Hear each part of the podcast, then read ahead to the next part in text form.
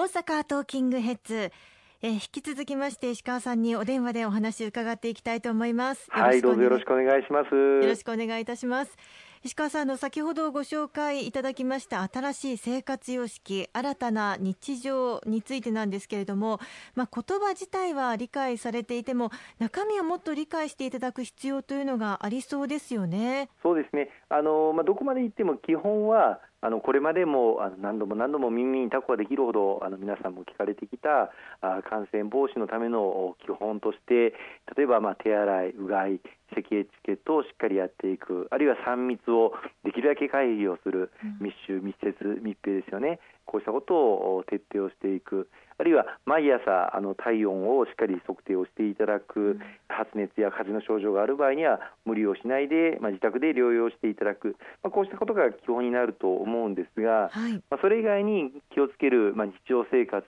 の各場面での、まあ、生活様式としては例えばあの公園に遊びに行くときにも空いた時間あるいは空いている場所こういったところを選んでいただいたりとかあるいは食事に出かける場合にも、はい、屋内ではなく屋外の空間があればそっちを選んでいただく。あるいは大皿での食事ではなくてここにまあ料理をとっていただくとか料理の間は、まあ、できればおしゃべりというのは控えめにあのしていただく。グラスの回し飲みなどは、えー、避けていただく。こうしたことに気をつけていただくことが、まあ、新しい生活様式というふうに言われるんではないかと思いますね。うんそれもこれもやはり新型コロナウイルスがまだ収束していないということだからということですもんね。おっしゃる通りですね。あの日本での感染者数というのはおかげさまで国民の皆様のご努力によって少しずつ減少傾向にありますが、国際社会全体を見るとまだまだ感染は広がっている中にあります。そういった中で第2波、第3波というものをできる限り抑えていかなければいけないと。いうことに国民の皆様と一緒になって取り組んでいく必要があるということでご協力ご理解をいただければと思います。例えば第2波、第3波、まあ、感染拡大が再び起こってしまったらまた振り出しに戻ってしまう可能性というのもあるというわけなんですよね。そうですね、まあ、そうならないためにお一人お一人のご協力というものがあの不可欠なんだというふうに思います。これまでの経過の中で医療機関における感染症対策の体制ですとか人工心肺装置、エクモと言われるようなものの整備ですとか、あるいは PCR の体制、検査体制、こういったものも随分、まあ、2か月前、3か月前に比べると拡充をしてきましたので、その対応能力というのは上がってきていると思いますけれども、はい、それでも第2波、第3波というものをできる限り抑えていくということが大事になってきます。海外の状況を見ると抑え込んだと言われる韓国でも新たなクラスターが発生したりとか、あるいはドイツでも一度は解除できた緊急事態がまた再びオーバーシュートといった状況になったという事情もございます。あの日本でも北海道は一時期自主的な緊急事態宣言をかけていてこれを解除した後にまた再び感染者数が増大に転じたという事例もございます。こうしたことをよくよく踏まえながら第2波、第3波が起こらないように私たち一人一人がまあ、大変なご苦労をかけしていますけれども引き続き新しい生活様式できる限り取り込んでいくということが大事なんだと思いますね。先日の安倍首相の会見の中にもありましたが現在第2次補正予算が着手されているというふうに伺いました。はい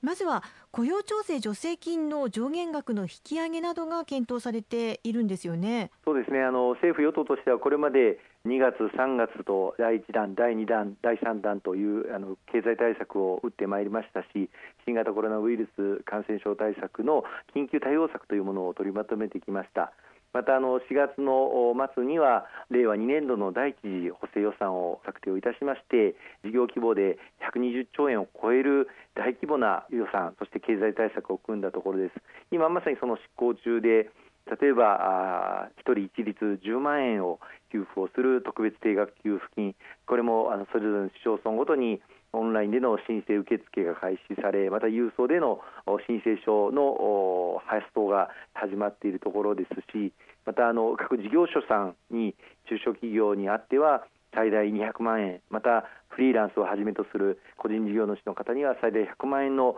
給付を行うこれも返還不要ですけれどもこの申請手続きまた給付も具体的に始まっているところです。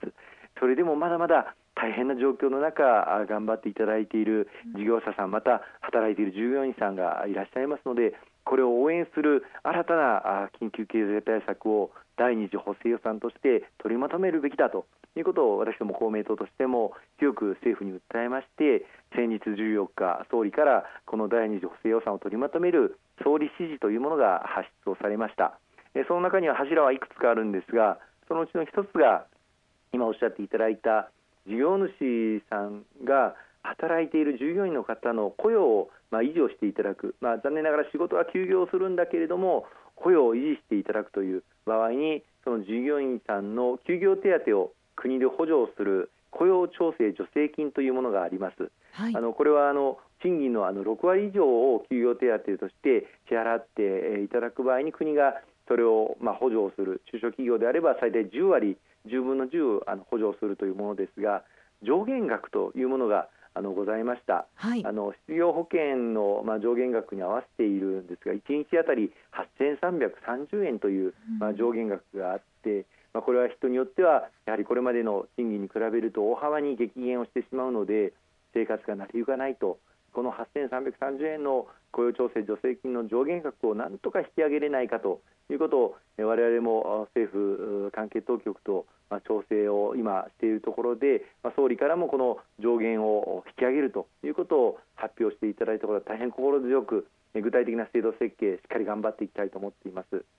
そしてですねあの以前から取り沙汰されている家賃についてはどのような支援が考えられているんでしょうか？はい今、休業されている、まあ、要請に応じてですね休業されている事業者の方々特にあの外食産業の方々もそうですしまたあのいろんなオフィスビルで販売事業されているテナントの事業者の方々やっぱ家賃の支払いがまあ大変であるというお声をもう数多くあのいただいてまいりました、はい、で私ども公明党としてもこの家賃支援をなんとか形にしなければならないと自民党と、まあ、協議を続けてまいりまして先週、自民党、公明党でこの家賃補助の仕組みについて提言を総理に届けさせていただいたところなんです、はい、詳細な制度設計はこれからになりますけれども私ども与党の案としては最大月当たり50万円そして6か月間、まあ、つまり300万円ですね。家賃を補助する給付金をお届けをするということとともに今あの各市町村で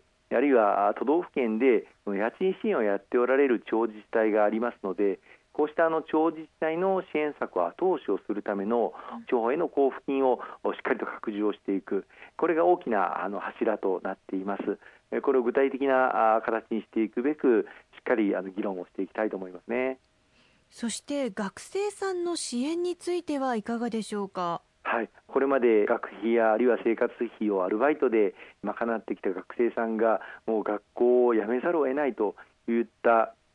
窮地に追い込まれている学生さんがたくさんいらっしゃいます。こういった学生さん方があ今のコロナの状況の中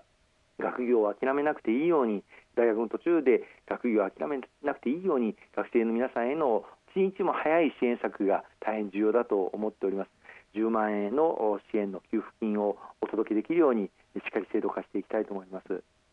最後に何かございますか？あどうもありがとうございます。あの本当に皆さんのご協力のおかげでこのように、まあ、一部ではありますけれども緊急事態宣言解除するというところまでたどり着くことができたと思っています。しかしまだまだ油断ならないという状況の中で来週21日再び判断がなされようかと思いますけれども2週間程度経ってから、ま結果が出てくるということをよくご理解をいただいて例えば今仮に行動に今緩みが出れば2週間後に新規感染者数が増えてしまうことになるかもしれない、まあ、こういったことをよくよく想定をしながらお一人お一人の行動私も含めて気をつけていきたいと思います。